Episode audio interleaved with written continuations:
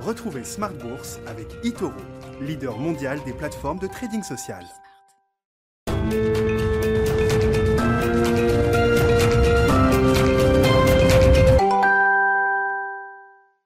Et c'est reparti pour Smart Bourse, votre double dose quotidienne de marché en direct sur Bismart, chaque jour à la mi-journée, 12h30, 13h, et le soir, la grande édition, le grand digest de l'information économique, financière et boursière pendant une heure à partir de 18h30. Au sommaire ce soir, des marchés actions un peu hésitants en Europe. Après la clôture, on, aura, notera un manque de, tendance aujourd'hui sur les, les, indices européens. Le DAX est légèrement positif quand le CAC, lui, euh, cède 0,2% à l'arrivée. On préserve toutefois le niveau euh, symbolique des 6500 points sur le le CAC 40 cash. Vous aurez le résumé complet dans un instant avec Nicolas Pagnès depuis la salle de marché de Bourse Direct. Les marchés euh, américains évoluent là aussi sans grande tendance euh, aujourd'hui, avec toujours un peu plus de faiblesse du côté du Nasdaq par rapport au, Dow Jones, alors que la série de données de statistiques américaines du jour a été euh, excellente à tout point de vue. Sur le front de l'emploi, on voit une accélération des créations d'emplois dans le secteur privé au mois de mai, avec le chiffre ADP du jour hein, qui ressort proche du million d'emplois créés, 978 000 créations d'emplois au mois de mai après 654 000 en avril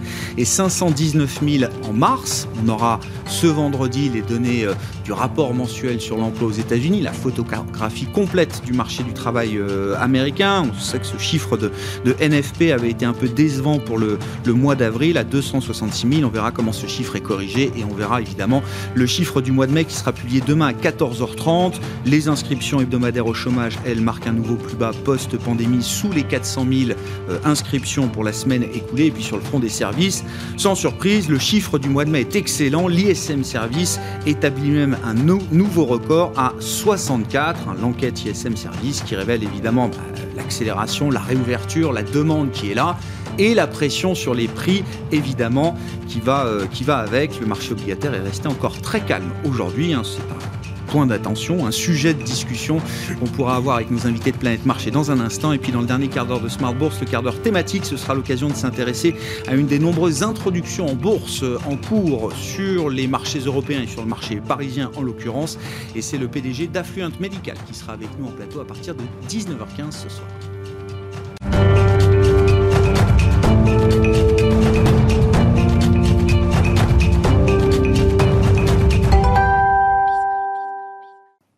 Mon ami, chaque soir, après la clôture des marchés européens, le résumé complet de la séance, c'est avec Nicolas Pagnès depuis la salle de marché de Bourse Directe. Clôture dans le rouge ce soir pour le CAC 40. L'indice parisien perd 0,21% à 6507 points. Les investisseurs à Paris qui ont euh, pu suivre de nombreuses nouvelles aujourd'hui sur le plan monétaire, mais aussi économique ou encore géopolitique durant la séance. Sur le plan monétaire, tout d'abord, les investisseurs ont pu prendre connaissance hier soir du livre beige de la Fed, de la Fed qui constate l'accélération de l'économie américaine sur les dernières semaines, mais qui pointe la pénurie de main-d'œuvre dans le pays qui empêche certaines entreprises d'augmenter leur production. Un manque de candidats qui pousse même euh, parfois certaines entreprises, selon la Fed, à réduire leurs heures d'ouverture.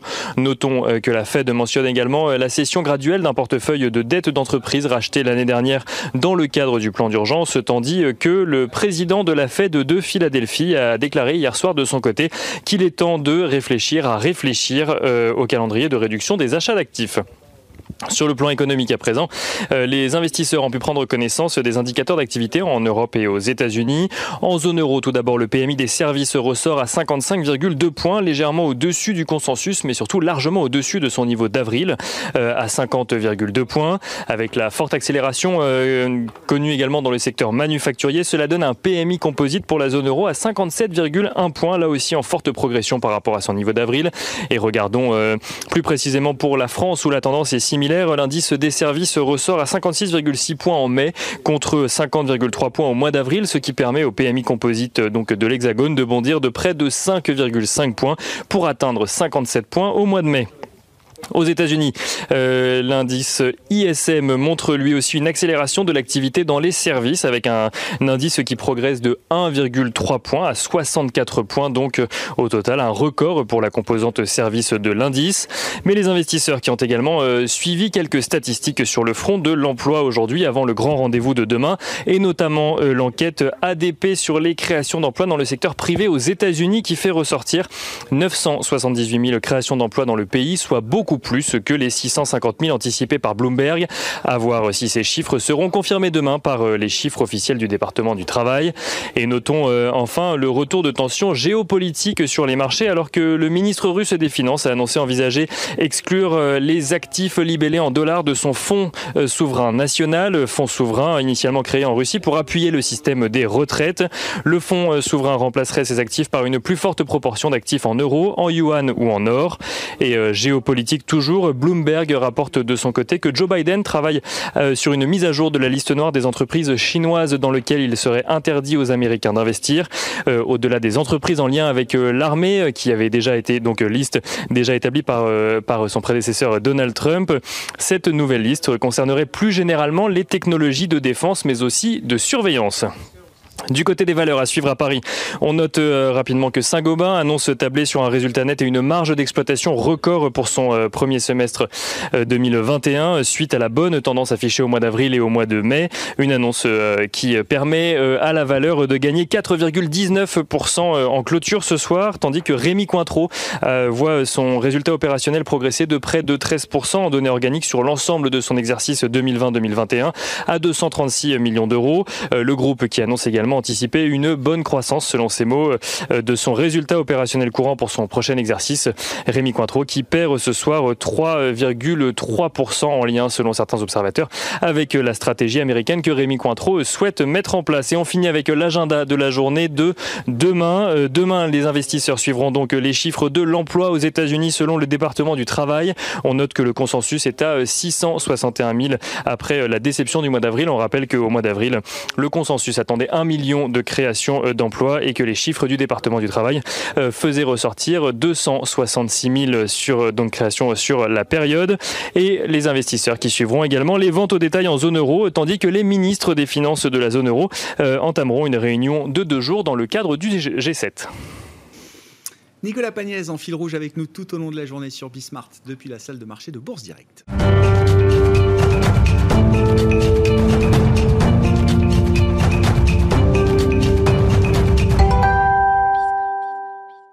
Trois invités avec nous chaque soir pour décrypter les mouvements de la planète marché. Michel Saunier nous accompagne ce soir, le directeur de la gestion de Tocqueville Finance. Bonsoir Michel, bienvenue. Bonsoir, merci. Merci d'être là. Merci à Sébastien Lalvé de nous accompagner également. Bonsoir Sébastien directeur général de la financière Arbevel, et Malik Hadouk, qui est avec nous également ce soir. Bonsoir Malik. Bonsoir. Directeur de la gestion diversifiée de CPR Asset Management. Bah, commençons peut-être avec les chiffres américains. Euh, euh, tous meilleurs les uns que les autres euh, sur le front de l'emploi. Euh, je disais, création d'emplois dans le secteur privé quasiment euh, à 1 million sur le mois de mai. On aura le chiffre global demain. L'ISM Service qui bat un, record au mois de mai avec, bien sûr, quand on regarde l'enquête un peu plus précisément, des pressions sur les prix qui sont de plus en plus manifestes.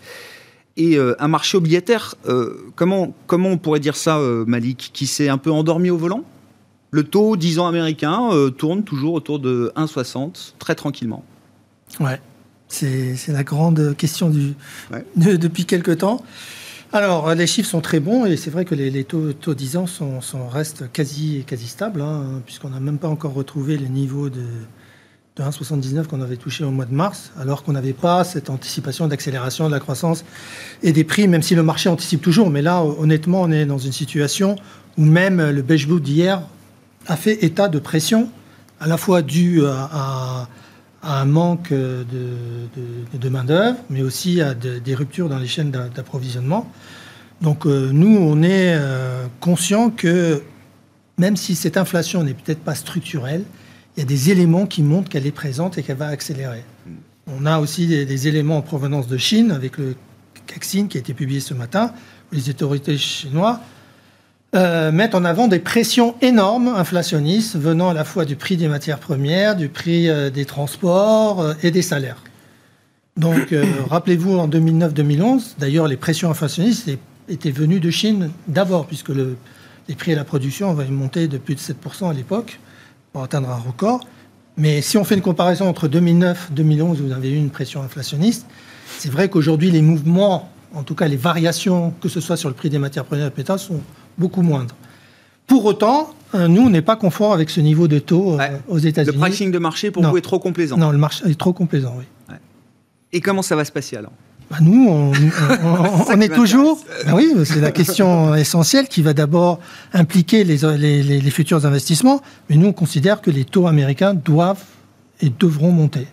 Quand vous dites les taux, c'est euh, les taux euh, nominaux les taux réels, les taux, réels. Donc les, les, taux réels devraient reprendre leur ascendance haussière parce qu'on est et la progression des marchés à laquelle on a assisté a été soutenue aussi par, par, la, par la faiblesse des taux d'intérêt réels qui, sont, qui, sont, qui ont rebaissé. Donc d'une certaine manière, l'inflation est plutôt bien anticipée par le marché. Maintenant, il faut qu'on anticipe un, pour dire les choses simplement. L'inflation n'est pas vraiment bien anticipée. Le marché, le marché anticipe qu'on ne va pas aller plus loin et qu'il ne va pas avoir d'accélération, qu'elle est transitoire. Mhm. Et nous, on pense qu'elle va se poursuivre et que, les taux devront s'ajuster. Mhm. Et donc, si les taux réels doivent remonter, c'est qu'il faut prendre en compte à un moment que la Fed ne va pas rester immobile et patiente ad vitam aeternam. Non, pas pour, oui, pas ad vitam aeternam. Donc, vous avez la réunion de juin qui arrive. Je pense qu'ils vont faire état de progrès à la fois sur la partie euh, croissance économique, c'est ce que révèle le, le.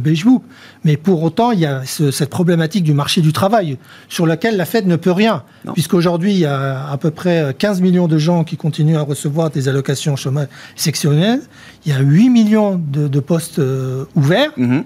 et pour autant, euh, il n'y a, pas, a pas de retour marqué encore sur le marché du travail. Donc il y a ce qu'on appelle le slack sur le marché du travail qui est encore présent. Et la Fed ne peut rien faire contre cela, ne va pas obliger les gens. Mm. C'est pour ça que certains États ont décidé de renoncer à ces, à ces avantages exceptionnels et on devrait avoir une normalisation du marché du travail. À ce moment-là, la Fed pourra modifier sa, sa, sa politique et là, ça sera une autre paire de manches parce que le marché va commencer à l'anticiper. Mais pour l'instant, il ne il n'anticipe pas, pour juin en tout cas, un changement dans le discours de la Fed. D'accord. Donc il faut déjà réajuster l'anticipation d'inflation et ensuite la, manière dont la Fed va euh, progressivement réduire euh, le, soutien, les achats d'actifs qu'elle mène euh, chaque mois.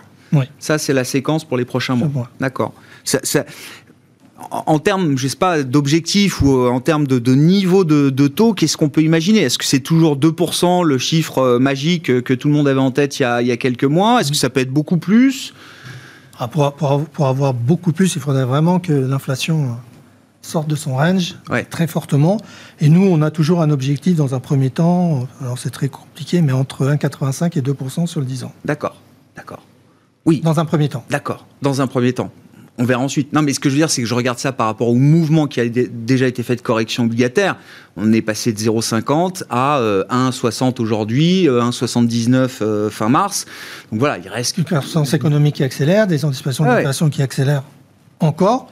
Donc nous, on considère que les, que les taux sont sous-évalués à ce niveau-là. Mmh. Bon, ben, euh, débat, discussion, ou je ne sais pas si vous partagez les éléments d'analyse de, Malik, euh, Michel, sur euh, l'inflation, l'évaluation du cas. Alors, on en parle tous les jours, évidemment, mais l'évaluation de, du cas inflation peut évoluer, justement, peut changer, et sur le pricing de marché. Oui, la situation aux États-Unis, elle est très particulière et différente de celle qu'on a en Europe ou même en Chine. Hein. ce qui est sûr, c'est que les États-Unis ne font pas les choses à moitié. Euh, c'est-à-dire que euh, le plan de relance a été ultra violent, euh, comme à leur habitude, même plus. Hein. On avait vu après la grande crise financière, eh ben, ils avaient montré le chemin. Mhm. Malheureusement, en Europe, on n'a pas su les suivre par conservatisme. Aujourd'hui, on a un pays qui a finalement moins connu la crise que l'Europe, par exemple, puisque l'année dernière, il faut se rappeler que les États-Unis ont une récession de seulement 3,5%. Hein. Mhm. pas grand-chose par rapport aux 5,5-6 mhm. qu'on a eu dans l'Union européenne. Et ils vont rebondir plus fort mhm. cette année, puisqu'on attend une croissance de 6 à 7%. Et on est bien parti pour le faire, vu les chiffres que vous avez mentionnés en termes d'économie. Donc l'inflation, elle est là. et ce qui est important de voir quand on parle d'inflation, c'est le point de départ. Et le point de départ aux États-Unis, il est clairement très inflationniste. C'est-à-dire qu'on a euh, une situation où tout fonctionne, euh, où par exemple si on regarde l'output gap, l'output gap c'est la différence entre la, capacité de production et la production réelle, aujourd'hui on a zéro. Hmm. C'est-à-dire que toutes les capacités de production sont utilisées à plein. Euh, ça c'est inflationniste. ensuite on s'aperçoit que en effet tous les plans de relance ben, ont fonctionné, hein. c'est de l'argent directement dans la poche du consommateur américain qui s'est remis à consommer euh, fidèle à son habitude. Donc pour moi, il y a un vrai souci euh, réel pour les États-Unis, qui n'est pas forcément le cas en Europe ou ailleurs. Mais aux États-Unis, on peut se poser la question de l'inflation, d'autant plus qu'il y a des facteurs conjoncturels, comme les ruptures dans les chaînes d'approvisionnement. Alors, c'est pas de bol, hein, et c'est totalement conjoncturel, mais ça joue à court terme, avec évidemment des contre-pieds parfaits sur des industries qui ont complètement annulé leurs commandes et puis qui, derrière, vu le rebond extrêmement violent, sont obligés de recommander, mais en attendant, elles ont perdu leur place dans la file d'attente. Donc, voilà. Bref, en tout cas, tout ça pour dire que moi, euh, enfin nous, ce qu'on pense, c'est que euh, le 10 ans américain, en effet, il est sacrément piloté et sous contrôle euh, par la Fed, mais il faut se rappeler quand même que début, début 2018, on était à 3% sur le 10 ans. donc aujourd'hui, être entre 1,5 et 1,7, vu la vigueur de l'économie américaine, euh, je trouve que c'est peu, peu cher payé pour, euh, pour le, risque inflationniste qui pourrait arriver. Ouais. et, et, donc, quoi La Fed est proche de, de, commettre une erreur en se mettant aussi en retard Ou est-ce que non, le marché est toujours, euh, estime toujours que la stratégie de la Fed fonctionne? Bah, L'histoire, enfin, quand même, l'histoire des 40 dernières années, c'est que pour avoir de l'inflation, il faut y aller franco. Hein. Regardez les précédents au Japon. Alors, Japon, histoire très spécifique, etc. Mais il a fallu attendre les Abenomics pour que ça frétille un tout petit peu. Mm. Et AB était allé euh, vraiment à fond. Euh, donc, et puis même nos précédents, la grande crise financière, on s'aperçoit qu'en dépit des initiatives américaines qui déjà à l'époque étaient euh, violentes, bah, on n'a plus d'inflation. Mm. Donc on a toujours le sentiment, je pense, qu'il vaut mieux en faire trop que pas assez aux États-Unis et qu'il faut d'abord installer la croissance économique avant de se poser la question de couper l'herbe sous le pied. Mm. Bon, maintenant, ils, ont, ils disent qu'ils discutent de discuter du tapering. Ils préparent le marché. Donc ça va arriver, évidemment. Et forcément, ça va faire mal, comme à chaque fois. Mmh. Hein. Euh, mais euh, bon. Qu'est-ce qui empêche le marché de, de, de, pricer ça, euh, justement, de l'anticiper parce qu'il faut que ça se fasse dans l'ordre. Il y a des étapes, une séquence à respecter. C'est pour moi c'est une énigme. Je ne comprends pas pourquoi c'est si lent. pour moi c'est la Fed qui doit piloter ça. Ah il n'y a pas de consensus. Sébastien. Il y, a des économistes qui vous disent aussi qu'on a vu le pic d'inflation. Il n'y a pas de consensus absolu non plus en fait en réalité. Euh, donc ça c'est euh, et qu'on retrouvera très vite une situation euh, normale d'inflation, enfin normale au regard des 10, 15, 20 années précédentes. Bah, en fait, sauf qu'en réalité, il n'y a rien qui est normal aujourd'hui.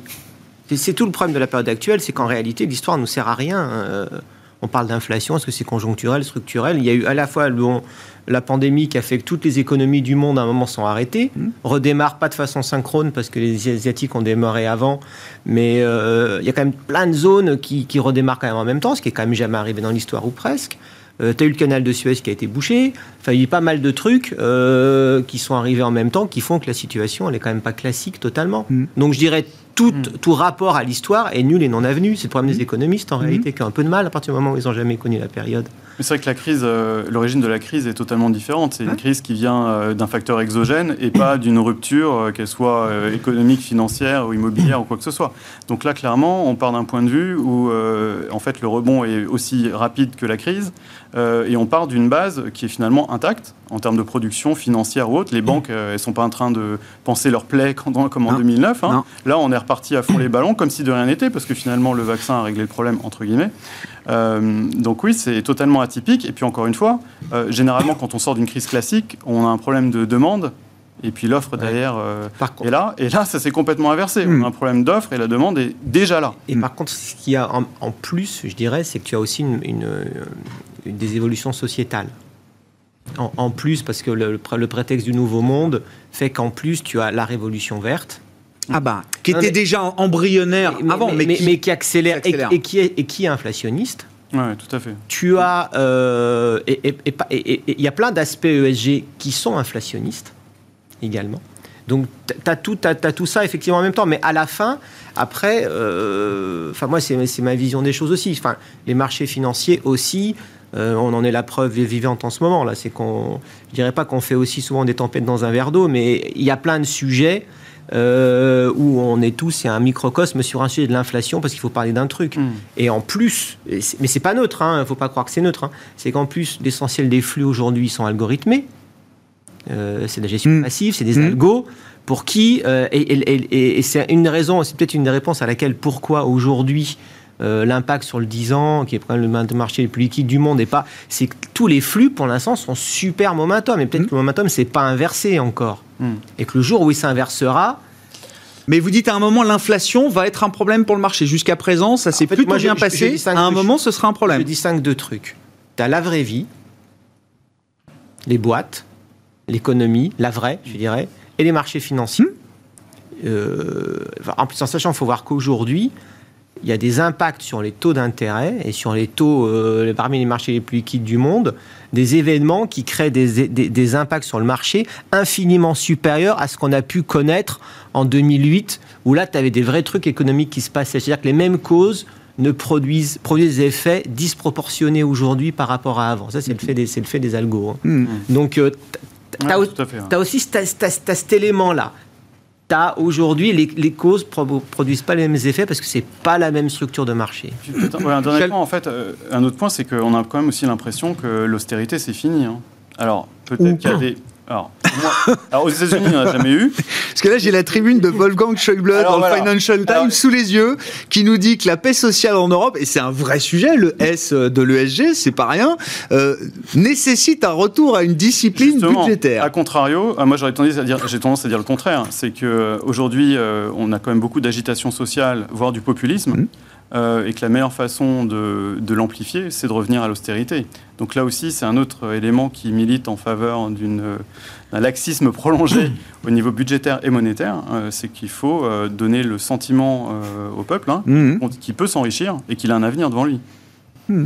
Bon, euh, sur, sur le, je reprends quand même l'idée du, du, du tapering, hein, donc c'est la partie un peu technique euh, qui attend la réserve fédérale américaine, mais est-ce que ça peut être un sujet de marché ennuyeux Euh, c'est ce qu'espèrent certains membres de, de la Fed. hein. Euh, Janet Yellen nous disait en 2017, euh, alors à, à l'époque il fallait réduire le bilan, donc on était à une étape euh, bien, euh, bien différente encore, mais il faut que ce soit aussi ennuyeux que de regarder de la peinture séchée sur un mur. C'était l'objectif de la Fed euh, à l'époque. Est-ce que c'est possible ou est-ce que non? Il y a quand même l'idée d'un wake-up call. C'est un peu ce que je comprends quand même de la discussion. Il y a... Non, mais ça va finir par arriver. C'est Oui. c'est- c'est indéniable. Et ce sera un Et- problème pour le marché. Mais ça dépend à quel rythme ça va, ça va se faire, bien entendu. Mais à un moment donné, oui, il y aura un point d'inflexion de toute façon qui va arriver sur les marchés. Et dès maintenant, on sait que par exemple, la Banque d'Australie a annoncé qu'au mois de juillet, elle va commencer à, à réfléchir à, à- à resserrer les, ouais. resserrer les vis, parce que la situation économique est, est- est bien établie. Et voilà, ils sont sortis, euh, ils sont sortis assez rapidement de, de la crise sanitaire, même si vraiment eux, ils n'ont pas vraiment connu ce qu'on a, ce qu'on a Ouais, connu ouais. en Europe. Donc oui, l'idée du tapering euh, va arriver. Maintenant, c'est le, timing. euh, C'est le timing euh, qu'il faudra bien anticiper, mais je pense que les banques centrales, euh, maintenant, ont une communication qui est beaucoup plus établie, beaucoup plus claire. Donc, ils avertiront les, marchés euh, à l'avance, mais à ce moment-là, il faudra réa- réagir. Et Par ça, contre, ça veut dire la quoi situation en Europe est totalement différente. On n'a pas. On, on pourra en parler, mais ouais. que- c'est, ça veut dire quoi Il faudra réagir? Euh, ce signal-là, une fois qu'il est envoyé, une fois qu'on rentre dans la réalité du, du fait- tapering, ce point d'inflexion, qu'est-ce que ça change dans la dynamique de marché par rapport à ce qu'on observe aujourd'hui? Quand, quand les investisseurs prendront compte que le tapering va arriver, le marché corrigera. Une fois qu'il sera mis en place, les choses redeviendront, D'accord. ça s'agiront. Ouais. Une fois qu'on aura levé l'incertitude ou l'épée de Damoclès sur à quel rythme est-ce qu'on va réduire les achats, ça on pourra euh, revenir euh, tranquillement sur le risque. Après, il y a- ouais, il y, a- il y a une pression qui s'exerce quand même sur la Fed, qui est celle de la création de bulles euh, localisées, euh, qui se sont légèrement dégonflées euh, depuis le début de l'année, mais on voit que ça repart quand même euh, avec tout ce qui est Reddit, meme stocks, Ouais. etc. On reparle d'AMC, GameStop, Voilà, là, depuis quelques AMC, jours. c'est pas Robin Hood, c'est plutôt Monty Python, in fine. Hein. C'est-à-dire qu'on va voler aux pauvres pour donner aux riches. Alors, c'est peut-être. Bah, expliquez l'histoire, Michel. Non, non, AMC, grande chaîne de cinéma aux États-Unis, Ouais, qui fait partie des valeurs identifiées depuis Voilà. plusieurs mois maintenant par euh, les investisseurs particuliers. ouais, C'est alors- des valeurs qui étaient massivement shortées et à un moment, Ouais. je refais un peu l'histoire Wall Street. Reddit parce qu'il faut quand même réexpliquer. À un moment, pour des questions de greed ou de, de politique, euh, on va dire, les choses comme ça, certains se sont dit non, non, moi je veux pas que AMC meure, je veux pas que GameStop meure et ces euh, short sellers, eh ben, on va s'en occuper. Et l'effet réseau euh, avec les, les réseaux sociaux d'aujourd'hui fait que, Ouais. oui, à un moment, on s'est dit, tiens, les particuliers prennent leur revanche. C'est- C'est l'homme de la rue contre Wall Street. euh, et c'est euh, aussi euh, un facteur qu'on a tendance à oublier, c'est que 37 ou 40% aujourd'hui de la bourse américaine est détenue par les particuliers américains. Donc euh, la structure du marché américain, c'est pas la structure du marché européen. En Europe, on est autour de 5-10% en fonction des marchés. Donc les marchés américains. Ce, 37-40% de, que vous décrivez. De, c'est la, détention du marché. Mais c'est structurel ou c'est un chiffre ah très élevé Structurel. D'accord. Alors ça a eu tendance à augmenter ces derniers temps depuis euh, l'année dernière, évidemment, mais c'est structurel. C'est vraiment culturel aux mhm. États-Unis d'investir sur les actions. Et il se trouve que, en effet, euh, ces meme stocks, c'est-à-dire des sociétés euh, qui sont euh, ciblées par les réseaux sociaux, Reddit, Twitter ou autres, sont quand même un élément, je trouve, assez singulier et caricatural de, des liquidités abondantes qui circulent, qui font que, voilà, on reçoit un chèque de 2000 dollars, on va, on va s'amuser au mm. casino, et le casino, c'est la bourse, et AMC. Alors pourquoi je disais que c'était Monty Python Tout simplement parce qu'on voit que euh, le, management, à juste titre d'AMC, euh, profite hein, de cet afflux d'argent en bourse et donc de la hausse du titre pour euh, bah, émettre des actions, sauf que ces actions sont placées auprès de hedge funds. qui se dépêchent de les revendre dans le marché dans la foulée, faisant baisser le titre. Donc, bon, c'est pas. faire attention, c'est un jeu oui, pas forcément gagnant-gagnant. Oui, et puis euh, aux côtés des particuliers qui impliquent parfois des gros poissons et des euh, professionnels habitués de ce genre d'opérations euh, financières. Bah, et, au final, ça finira mal. Hein. Qu'est-ce qui finira mal? Bah, MC. Préciser. Non, mais non, mais, mais, je crois que parce qu'il y a des paniers qui sont faits par des banques d'investissement et dans Goldman Sachs notamment et qui présentaient ces, ces, ces paniers thématiques et ils montraient que les, les, les, les les, sociétés les plus shortées euh, sont aujourd'hui les sociétés qui, les sociétés qui ont, qui ont le plus monté en 2021. Donc, donc, en réalité, as, le marché fonctionne beaucoup par thématique et, ils, ont, ils ont un panier aussi sur le retail lover, donc toutes les boîtes qui sont adorées par le, par le retail américain. Donc c'est euh, le, Bitcoin, les Tesla et, les AMC et, GameStop, ce qui pareil, qui ont, qui ont qui ont vraiment des, des, des, performances hors normes. Mais ce qui est assez drôle, c'est que ça va changer d'une semaine à l'autre. C'est là que je veux dire, c'est qu'il n'y a, pas de. On parle du marché, mais il n'y a pas de consistance hmm. véritablement. Déjà, chaque, quasiment chaque jour peut être différent dans la thématique. Et ce qui est extrêmement troublant quand on fait regarde les fondamentaux comme nous, c'est qu'en réalité, il y a une uniformité au sein d'une journée ou d'une période qui est extraordinaire. C'est-à-dire qu'il y aura la journée où les, les boîtes favoris du retail vont beaucoup monter et, et, les bitcoins. C'est assez étonnant en fait. Hmm. Et il y a vraiment. Et, ça tourne, ça tourne, ça tourne, ça tourne. Mais, mais je crois que mais au final, ça peut durer. Mais au final, les fondamentaux, ils reprennent toujours la main. Et si, malheureusement pour GameStop, le business euh, de vente de jeux vidéo euh, dans des magasins, euh, à l'heure du online et des abonnements, c'est compliqué, c'est un modèle compliqué. Non, mais on voit bien que ces sociétés-là, GameStop, AMC, elles, elles, elles veulent aussi profiter de ce moment pour peut-être pivoter euh, d'une certaine manière. l'avantage, parce que GameStop, que disait des magasins physiques, et encore, les, les, c'est Micromania. Hein. Chaque fois que je passe devant un Micromania euh, à Paris ou ailleurs en France, c'est blindé de monde. Non mais petit euh, sentiment personnel. Ça ne veut pas dire que ça marche, évidemment. Ils étaient quand même au, bord de la faillite. Mais les jeux vidéo, c'est quand même une industrie massive aujourd'hui qui draine des, des, dizaines, des centaines de milliards. Donc, ah, mais ils ont peut-être quelque chose à recréer d'une ah, certaine manière. Si Ubisoft fait aujourd'hui, et moi je les connais depuis longtemps, ils ont eu des marges, des marges à deux chiffres, c'est qu'ils les refilent plus à Micromania, hein, hein, c'est qu'ils les vendent en direct. Hein. Donc est-ce qu'ils ont les managements qui sont capables de les faire pivoter? Euh, en tout cas, effectivement, le, lever des sous comme AMC en profitant de, de, de, cette aubaine pour lever du capital, c'est exactement ce qu'il fallait faire. Mm. Après, est-ce que l'investisseur, il a raison d'acheter aujourd'hui? Ça, c'est un autre sujet. Et puis, gagner de l'argent pendant un mois en bourse ne veut pas dire que vous avez raison sur votre investissement. Vous avez gagné des sous, ça ne veut pas dire que vous avez raison. C'est deux choses totalement différentes. Non, mais pour ceux qui n'ont qu'un mois de bourse derrière eux, bah, c'est déjà, c'est déjà un, contrat, un contrat rempli. Comment vous, bah, puisqu'on est sur la valorisation des marchés, comment vous regardez alors au-delà des, des, bah, si quand même sur ces petites bulles, ces petites poches d'exubérance, est-ce que euh, c'est des, des, sujets, des micro-sujets qui restent localisés?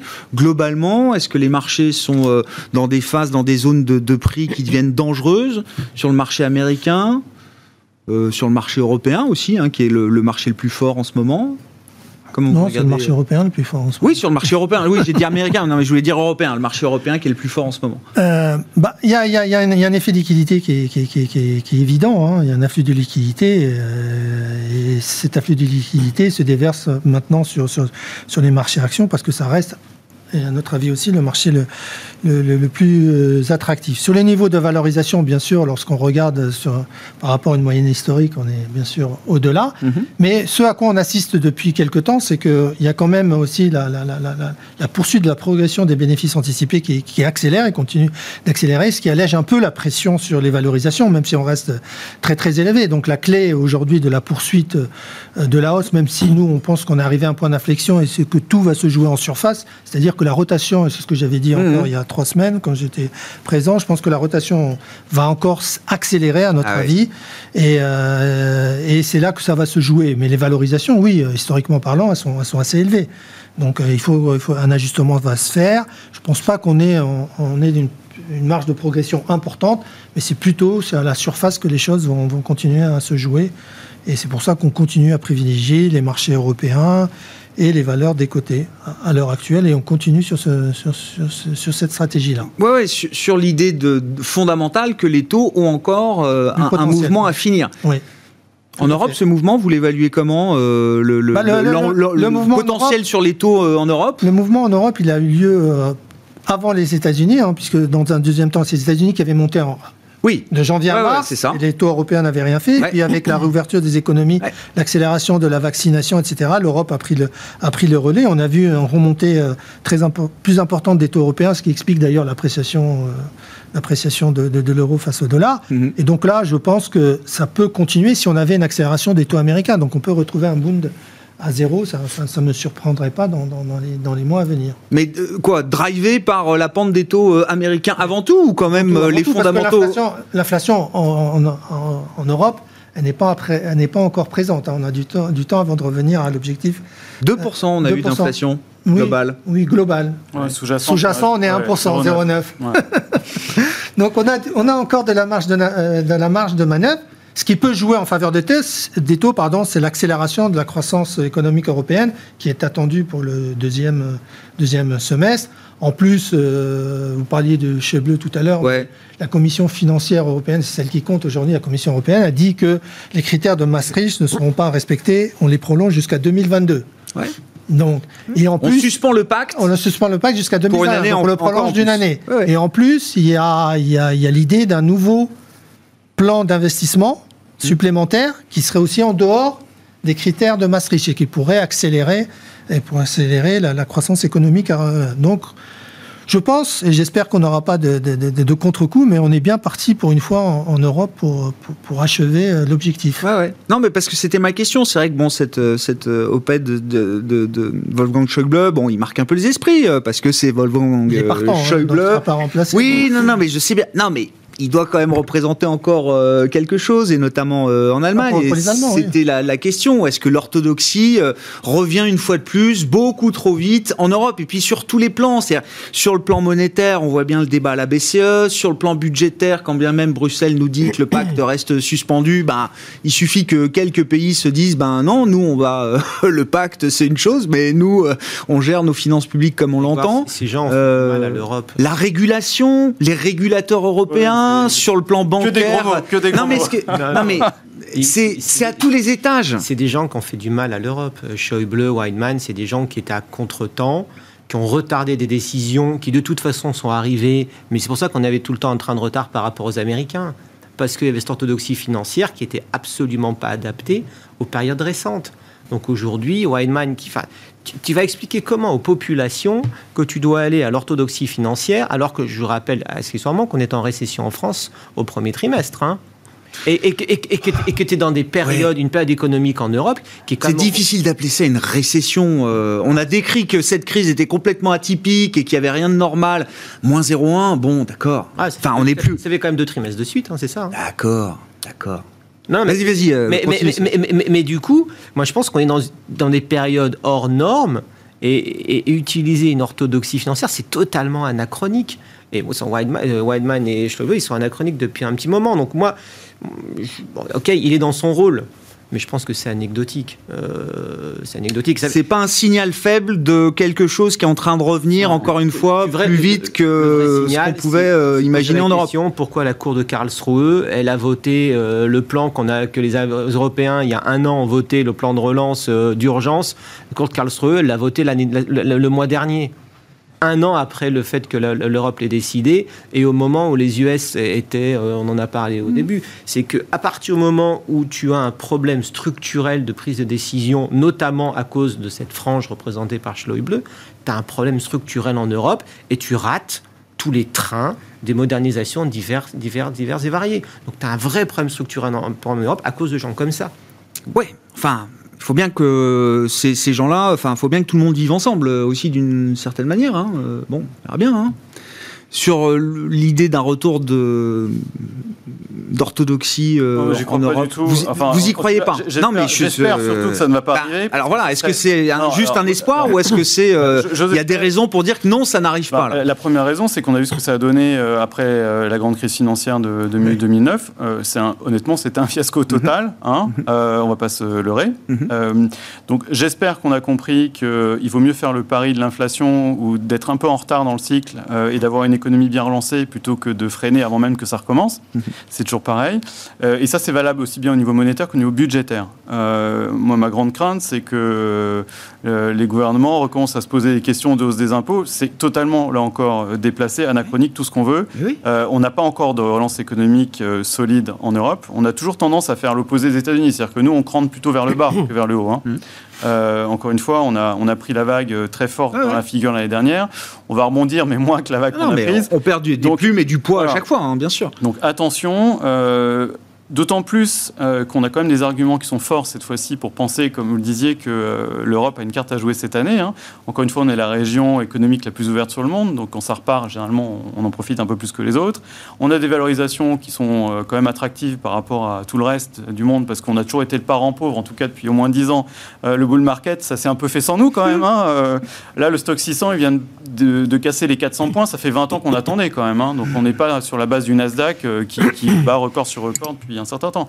Donc euh, non, il faut, prendre, il faut faire le pari euh, euh, de la reprise économique, de moins d'orthodoxie. Et moi, j'ose espérer que les politiques et tous nos dirigeants ont tiré les leçons de ce qui s'est passé sur les 12 dernières années. Sinon, bah, sinon il n'y aura pas plus d'Europe, il y aura moins d'Europe, et on aura un vrai problème social aussi. Hmm.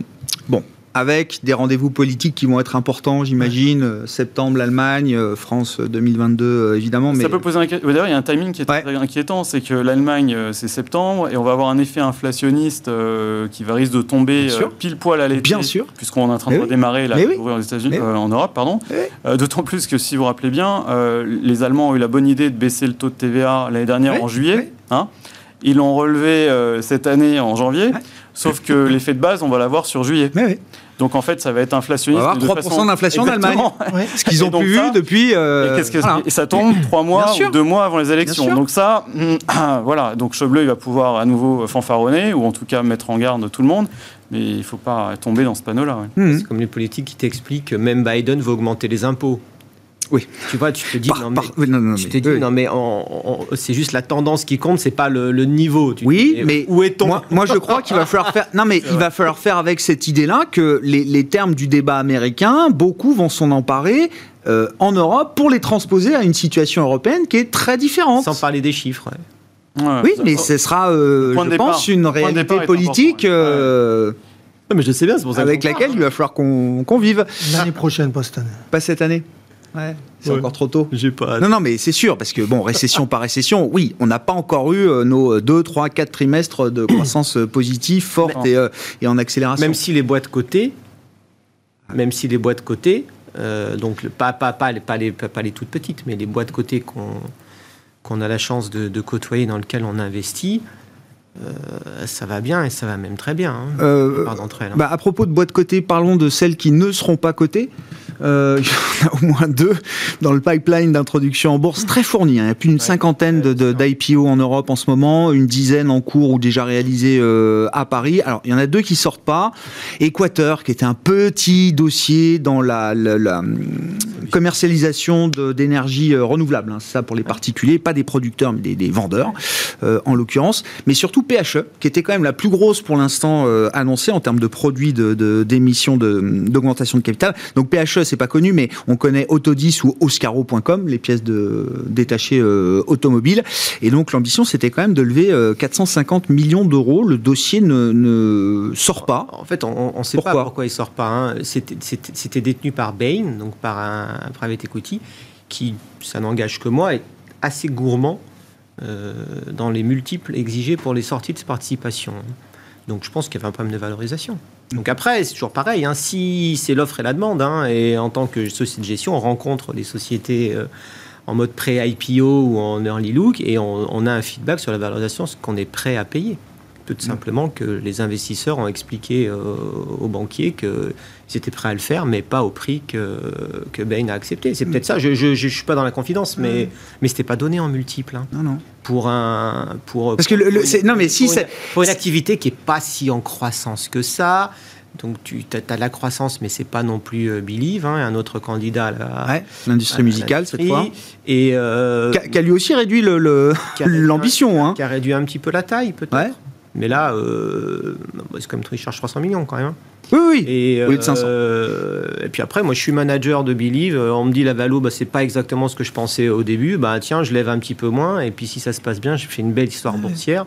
Et 200 millions de plus, j'irai les chercher dans un an quand la quand j'aurai délivré que la valo sera meilleure. Donc, euh, pas forcément incohérent. c'est vrai qu'il y a eu beaucoup de précédents quand même. Euh, comme tu disais, il y a quand même euh, un afflux très important. Oui, il y a beaucoup de papiers. Ah, il, y a, eu une bulle, alors surtout aux États-Unis hein, pour le coup, parce que le phénomène IPO, SPAC, Donc, ça, ça vient des États-Unis. Honnêtement, en Europe, c'est loin d'être l'euphorie aujourd'hui. Hein. On a mm. quelques deals, surtout de petite taille aujourd'hui. Hein. mais c'est vrai qu'il y a des précédents assez récents où il y a eu des valorisations recherchées qui étaient trop élevées. Et puis derrière, c'est exactement ce que tu disais, ça, c'est, bah, ça mal, le parcours boursier a été mauvais donc ça échaude un peu les gens. Donc c'est vrai qu'il vaut mieux réduire la taille et avoir un prix un peu plus attractif. Enfin, faire ça de façon plus propre euh, plutôt qu'essayer de... Après, je me mets à la place de, de Bain. Enfin, quand on voit les multiples du private equity aujourd'hui, c'est quoi 15, euh, 16 J'ai vu un deal 19 fois euh, les bits ou les bits d'un, j'en sais rien. Bon, bah, ils doivent se dire attends, il faut que la bourse me donne, m'offre la même chose. Tu sais, c'est le multistigri, il hein, faut toujours te refiler le truc. Et entre boîtes de private equity, ils aiment bien faire ça. Dans, dans, nous, entre guillemets, dans, dans la gestion côté, ça peut être potentiellement un petit peu différent parce que si tu te trompes, euh, et ben, avec le marché direct, et ben, tu n'as pas le temps de leur filer euh, aussi facilement que ça. Et puis par contre, la bonne nouvelle pour les épargnants qui nous regardent, euh, c'est que dans le pipeline de, sociétés qui arrivent en bourse, parfois plus petites comme tu disais, c'est assez varié. Ça montrera une fois de plus que l'écosystème des PME françaises est, extraordinairement varié. Mhm. nous, je sais qu'on a, on a garanti l'opération notamment de Homer Décugis. Ouais. Ils viennent euh, la semaine prochaine, je crois. Qui est, assez, qui est assez rigolo comme histoire, de Namur, une autre petite histoire aussi. Donc il y, y, a vraiment plein de choses qui arrivent et qui sont euh, dans l'air du temps et qui montrent que l'écosystème est assez, est assez riche. Donc moi je trouve ça extrêmement... Et que, et que les valos soient un peu plus élevés, donc suscite des vocations. Euh, pour l'écosystème et pour le pays, c'est très bien parce que ça permet, ça va booster des croissances et au final, c'est bien. Puis après, c'est à nous, gérants, de faire notre boulot et d'accepter ce qu'on, de, de, voir combien on C'est bien aussi un moment que le, le, marché ou les investisseurs euh, mettent une limite et euh, n'acceptent pas effectivement tous les prix, même quand il y a un momentum très fort, que le marché est très bon, parce qu'ils nous disent. Équateur, ce que tu ne sais pas, c'est qu'Équateur, c'est, ils se vendaient comme un distributeur d'énergie verte. Donc ils avaient le label vert, hein, qui, qui, est important pour avoir des valos élevés. Et que je pense qu'en mars ou en avril, ça serait passé. On a vu avec HRS un hydrogène qui avait une valorisation qui était quand même assez stratosphérique. En mars, c'était le pic de la bulle verte. Hein. Voilà. Et là, et, là, hein. Équateur, ça suffit pas. Et parce que honnêtement, le truc était un peu cher. Donc, euh, et là, peut-être c'est pareil. On leur a dit à ce prix-là, ça passe pas, mais à là, ça passerait. Ils n'ont pas accepté. C'est un choix. Peut-être qu'il y avait des PE qui étaient prêts Non, mais c'est plutôt l'idée d'un marché d'investisseurs qui reste sélectif, euh, même quand euh, tout tout va bien, quoi. Non ah, on n'est pas dans l'euphorie là. Non, clairement, mmh. ça reste sélectif, tout à fait. Il y a pas de... Après, tu sais, il y a toujours. Quand il y a une opération qui se fait pas, c'est la première qui se fait pas. Moi, je me rappelle quand j'étais jeune analyste financier, quand il y a eu Boo.com en 2000, qui a été la première start-up Internet qui a fait faillite, je suis allé au morning meeting en disant c'était un business model tout pourri, donc le fait que ça marche pas, c'est pas grave, c'est plutôt sain. Sauf qu'en réalité, c'était un changement de tendance, c'était la première. Ah ouais. Tu vois, donc eh euh, deux façons de voir la chose. La façon de dire, le marché fait le tri, c'est sain. Ou le marché n'a pas encore compris ce qui arrivait, ce, qui, ce que ça impliquait comme bien, changement. Juste que c'est pas passé parce que les gens veulent plus y aller. Tu sais pas. Et ça, il y a que l'avenir qui le dira. Hein. Euh, pour finir, je, voulais ouais, dire un petit mot des émergents, peut-être euh, Malik, parce que bon, l'Europe, ok, je comprends, ça reste un marché fort et c'est le, bon marché là où il faut être euh, aujourd'hui. Est-ce qu'à un moment, il faudra quand même se réintéresser aux, émergents? À quelles conditions? Alors, c'est c'est pas encore fait, mais on a vu quand même les actions chinoises. Là, c'était la semaine dernière, je crois, qu'on une semaine très forte. On a vu quand même des, rebonds ça commence à rebondir. Non, non, les forts rebonds qu'on a eu. Euh, L'Inde Non, non, le mois dernier, ah c'était l'Europe de l'Est et l'Amérique latine. Alors, bah, beaucoup plus. Europe de l'Est, Amérique latine. Alors, le problème il y a le marché indien aussi qui visiblement a bien le fait. Marché indien, il n'a pas été touché même par l'épidémie, oui, c'est sûr. Mais euh, sur les marchés émergents, c'est vraiment le, la campagne de vaccination qui est en retard qui les pénalise. Hein. C'est pas autre chose. Et là, on a, par exemple, des pays comme le Vietnam ou la Thaïlande qui sont dans des situations assez compliquées. Même la Malaisie, est-ce que ça a des impacts aussi sur les sur les productions. L'Asie est en train de se prendre une quatrième vague, hein. c'est un peu euh, l'idée. Oui, une petite, mais quand même quatrième vague qui entraîne des, restrictions euh, assez importantes et qui va alimenter aussi le sujet sur les ruptures de chaînes d'approvisionnement. Le Vietnam, c'est quand même 50% des exportations de, de, Samsung en, Corée. Donc euh, voilà, tout ça, c'est ça qui freine les émergents. Mhm. Et nous, aujourd'hui, on est enclin à revenir notamment sur l'Amérique latine. Ah, oui. Intéressant ça. Parce que le cycle des matières premières, le cycle de, rebond va, va a priori euh, permettre, euh, permettre à l'Amérique latine, qui était très en retard l'année dernière, à cause du Brésil, à cause mhm. de la politique, mais aussi à cause de, de la crise sanitaire, de, rebondir. Donc on, on, reprend des positions depuis quelques jours sur l'Amérique latine. Très intéressant. Michel Les émergents, c'est très, euh, c'est très hétérogène en fait. Alors, je ne sais pas si la Chine c'est encore un pays émergent, honnêtement déjà. Euh, mais moi, ce que je remarque, c'est que cette crise sanitaire, elle a encore creusé l'écart entre pays développés et pays émergents. Dans le sens où. Chine à part alors Chine à part. Chine à part. Dans le sens où, euh, bah, si on regarde bien, ils n'ont pas eu les moyens de faire ce que les États-Unis dans une moindre mesure l'Europe a fait, c'est-à-dire à faire une relance budgétaire massive, parce qu'ils n'ont pas le budget euh, et les, finances. Et de la même façon, au niveau monétaire, euh, vous l'avez vu, que très très vite, ils ont lâché l'affaire, euh, c'est-à-dire qu'ils ont été obligés de monter les taux, parce qu'ils n'ont pas le pouvoir d'attraction que nous avons, nous, chanceux, on ne prête qu'aux riches, hein, c'est ce qu'on dit souvent, mmh. et malheureusement, c'est vrai. Donc pour moi, bah, c'est un accélérateur de la divergence entre, entre ces deux mondes, hein, le monde développé riche et le monde émergent un peu moins riche. Euh, et ça, ça pose euh, question. Et si on croise ça avec une gestion souvent euh, de la pandémie qui a été assez approximative, hein, notamment en Amérique du Sud, bon, le tableau n'est pas super rose. voilà. Et puis si on a les taux américains qui augmentent, c'est-à-dire que le dollar mhm. va s'apprécier. Le dollar qui s'apprécie, c'est jamais bon. les deux ne sont pas bons mhm. pour les émergents parce que ça siphonne généralement l'argent qui, mhm. naturellement, ira chercher du rendement, irait chercher du rendement aux émergents. Il va le trouver aux États-Unis. Donc franchement, je ne suis pas super optimiste sur les, sur les émergents. Bah, très bien, ce sera l'occasion d'en reparler. Merci à vous trois, messieurs. On s'arrêtera là pour ce soir. Les invités de Planète Marché qui est avec nous ce soir, Michel euh, Saunier, directeur de la gestion de Tocqueville Finance, Malik Adouk, directeur de la gestion diversifiée de CPR Asset Management et Sébastien Lalvé, directeur général de la financière Arbevel.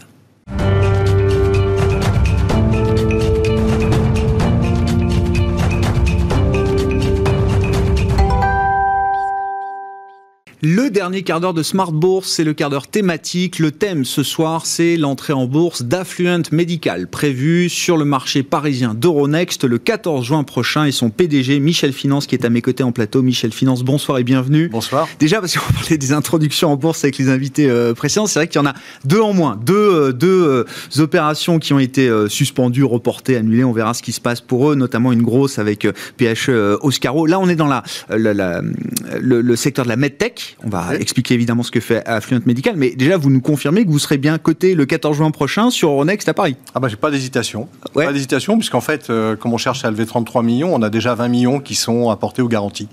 Donc euh, l'opération, et ça se passe bien.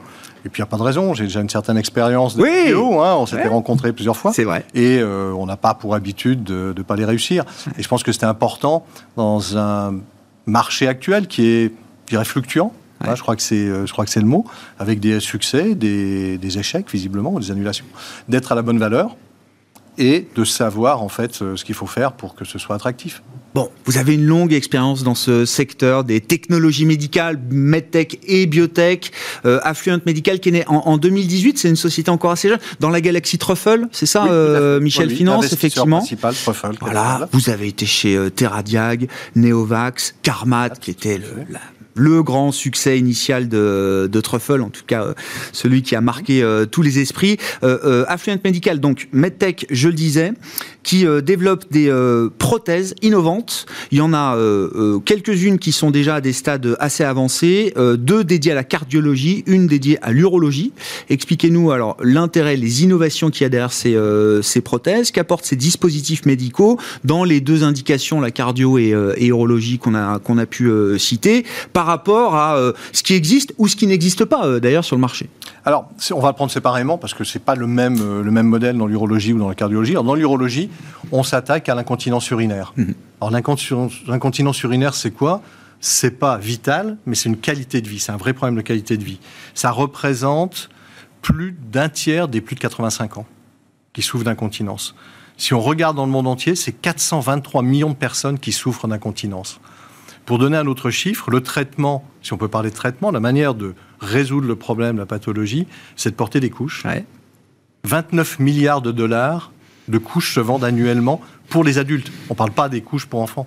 Donc, il y a un vrai besoin. J'ai en tête qu'au Japon, on vend aujourd'hui plus de couches pour adultes que de couches pour enfants. C'est valable dans le monde entier. Dans le monde entier Dans le monde entier, on vend plus de niveau couches pour global. adultes dans le niveau global que pour les enfants. Même ah bah alors j'avais pas cette, Le Japon, c'est vieillissant, donc ça peut euh, ça mais c'est valable, c'est un chiffre qui est valable pour le monde entier. Alors, c'est quoi l'incontinence urinaire? Vous avez différents stades. Nous, on vise vraiment le stade avancé, euh, c'est-à-dire des fuites urinaires quotidiennes, invalidantes, euh, socialement et même physiquement pour les gens. Oui, euh, et c'est environ, on estime totalement l'incontinence, c'est 400 millions dans le monde, et on estime que le sévère à modéré, qu'on veut traiter, c'est 100 millions à peu près dans, par an. Alors, il y a un produit qui existe sur le marché, depuis 30 ans, qui est la référence parce que c'est le seul, c'est un sphincter artificiel. Donc le but, c'est de remplacer le muscle de l'urètre et le nerf qui, génère le mouvement du muscle et qui se ferme pas correctement et qui est plus maîtrisé par, le, par la personne. Donc nous, on a développé un système urinaire simple implantable qui s'implante en 30 minutes euh, donc célioscopie. Très peu invasif, hein, c'est ça, voilà. C'est un petit système intégré. En deux heures, c'est réglé, on est sorti de l'hôpital. Alors non, non, ça se fait pas encore en ambulatoire, mais presque. Le, patient rentre à l'hôpital le, soir sous contrôle, il est opéré le matin, il ressort le soir. Donc on est pratiquement dans proche, l'ambulatoire, proche de ça. Et avec, avec un système de télécommande très simple, donc un petit anneau qui va se mettre autour de, de l'urètre, on a un petit boîtier en titane qui est relié à cet anneau, avec une batterie, avec un software, avec un logiciel et avec une petite vis sans fin qui hmm. active en fait l'anneau. Et à la main du patient, on ouvre et on ferme tout simplement. Et euh, c'est une avancée considérable. Ah bah oui, si depuis 30 ans c'était un seul à la produit. Main du patient. Il y a différents types de pression en fonction de votre activité. L'anneau est réglable par le chirurgien, par l'urologue, en fonction de la physiologie du patient. Et en plus, c'est un produit qui est valable à la fois pour l'homme et la femme. Alors que le produit actuellement sur le marché, c'est Boston Scientific, comme une grosse société. Bien sûr. L'a jamais enregistré pour la femme aux États-Unis. C'est un produit, je ne sais pas si on parle de durée de vie, mais c'est un produit qu'il faut remplacer régulièrement, un peu, pas du tout? Tous les 10 ans. On a une batterie qui dure, pour le moment, la tester, avec 7 ouvertures par jour, fermeture, ce qui est euh, correct. Sur 12 ans, on déclare 10 ans pour être sûr. Euh, et il faut juste remplacer le petit boîtier, donc de nouveau une petite incision, 30 minutes, et c'est en place. Ah, mais c'est incroyable parce que c'est. C'est un, c'est un besoin, mais énorme. Mais c'est un sujet macro, vous l'avez dit. C'est, on parle de démographie euh, en ce moment, euh, avec, euh, bon, et, le vieillissement de la population mondiale. Voilà, je retiens le. C'est un vrai souci, que, et on espère vraiment le, régler et aider les patients parce que c'est. Et c'est une honte. C'est vraiment, c'est vraiment ah, une bah, maladie honteuse. Et c'est pour ça qu'elle n'est pas diagnostiquée correctement et pas bien traitée. on peut tout à fait comprendre. c'est pas le, le produit qui vous rapportera tout de suite de l'argent. c'est plutôt dans les indications cardiaques c'est ça que vous avez un produit qui arrivera peut-être Il est prévu d'être sur le marché en 2023. Donc ah d'accord, ok, on est très bien. Ouais, ok, ok. Alors la cardiologie, euh, on est dans une indication qui est la régurgitation mitrale. petit cours de cardiologie simple. Euh, dans le cœur, on a quatre valves, dont la valve mitrale. Mhm. On parle là. La valve mitrale, c'est ce qui fait passer le sang entre l'oreillette gauche et le ventricule gauche. Le ventricule gauche, on peut imaginer que c'est le moteur du cœur, puisque c'est ce qui va permettre de réalimenter l'ensemble des organes. Mhm. Et donc, si vous avez une déficience à ce niveau-là, ça amène une insuffisance cardiaque. Et cette fois, on est vraiment sur une pathologie mortelle, invalidante. Pareil, prévalence, 2% de la population de plus de ans. Donc, c'est une prévalence très forte, avec des gros besoins. Il y a deux solutions. Euh, quand vous avez cette régurgitation, en gros, ça veut dire la valve ne s'ouvre et se ferme pas bien, hmm. le sang reflue. Alors, soit il reflue jusqu'au poumon, c'est un problème, soit, en fait, il ne passe pas bien dans le ventricule, le ventricule travaille trop, se fatigue, insuffisance cardiaque. Mm. Mes cardiologues seraient. Ouais, ouais, ouais. je pense que c'est important de bien comprendre. Oui, bien sûr. C'est cette pathologie-là. Et donc, il y a deux solutions euh, pour le traiter. Soit on répare la valve, soit on la remplace. Et nous, on a également une caractéristique, c'est que on a décidé de gérer les deux problèmes. Donc, on a un produit de réparation et un produit de, remplacement. De remplacement d'accord. Et, là, vous adressez quelle, population? Alors sur la population qui développe effectivement cette pathologie, cette, euh, ce, type d'insuffisance, là aussi, il y a des insuffisances bénignes, euh, modérées, beaucoup plus sévères. oui. Euh, avec quel taux de mortalité qu'on derrière qu'on peut résoudre? taux de mortalité important au fur et à mesure que ça se développe. Ça traîne une insuffisance. Alors, il y a plusieurs types d'insuffisance. Hein. Bien sûr. Ça peut être dû à différents problèmes. Ça peut être génétique, il peut y avoir des problèmes de bactéries, il peut y avoir des problèmes d'infractus, enfin, différents nombres de problèmes. Mais euh, nous, ce que l'on traite dans, le, dans, le remplace, dans la réparation, l'intérêt, c'est qu'il existe des anneaux, tout simplement, qui viennent réduire la taille de la valve et donc limiter et, et arrêter la régulation. Le problème, c'est que la, maladie, elle évolue. Mhm. Mais l'anneau, il est fixe. Nous, on a inventé un anneau qui évolue avec la maladie. Et qui se règle après en fonction de l'évolution, sans intervention chirurgicale, simplement avec un cardiologue en 30 minutes. Donc ça, c'est une première chose. La deuxième, peut-être un peu plus sophistiquée, c'est la valve, la valve mitrale. Vous savez qu'on remplace les valves aortiques actuellement, sans faire d'opération à cœur ouvert, ça s'appelle la TAVI, la transcathéter aortique valve. Nous, on, a, on développe une valve mitrale transcathéter, implantable, sans opération à cœur ouvert, et qui permet de venir remplacer, et quand on dit remplacer, c'est positionner un dispositif à la place de la valve, dans la valve malade. Et on le fait de manière transapicale. Et on a une caractéristique, comme tous nos produits différenciants, c'est qu'on est les seuls, et c'est un peu l'exemple de Carmat d'ailleurs, à faire une valve qui ressemble à la valve physiologique. Bioprothétique, c'est ça? Bioprothétique également. Ah, ouais. Exactement. Donc on a repris ce, un peu ce modèle-là et ça permet de recréer le flux sanguin dans le ventricule et de redonner. Alors on est en étude clinique dans ces deux produits. Le premier, on devrait être sur le marché en 2023, donc on est proche du marché. Et la valve, ça prendra un peu plus de temps. On rentre en clinique, on a l'autorisation en Espagne, en Autriche et en Italie. On va implanter les premiers patients. Et là, on est sur une échéance de probablement 2025. Et là, vous parlez d'un marquage euh, CE pour accéder commercialement au marché européen d'abord D'abord. Alors, sur euh, Artus, on va également faire des études l'urologie, hein. urologie euh, pour les États-Unis, avec, j'ai dit 2023 en Europe, on espère 2024 pour les États-Unis. Mhm. Pour la valve, on va le faire en parallèle, et donc fin 2000, on est encore sur des quelques trimestres, 2025, début 2026, à la fois aux États-Unis et en Europe. Merci beaucoup, euh, Michel Finance, d'être venu nous parler d'Affluent Médical, de ces dispositifs médicaux, ces prothèses innovantes dans le domaine de la cardiologie, dans le domaine de l'urologie euh, également, et cette introduction en bourse qui aura bien lieu donc le 14 juin euh, prochain. Vous êtes en pleine période de souscription en ce moment pour lever entre 33 et peut-être jusqu'à 43 millions d'euros en fonction de l'exercice des, des, options de surallocation pour Affluent Médical, donc qui sera coté sur le marché Euronext. Hein, c'est pas Euronext Gross, hein, c'est Euronext. le ambitions en termes Et voilà, c'est ça, le euh, vrai marché euh, parisien, pas l'antichambre d'Euronext. non, non, ce sera Euronext tout court le 14 juin prochain. Michel Finance, le PDG d'Affluent Medical, qui était avec nous dans les derniers quarts d'heure de Smart Bourse ce soir sur Bismart.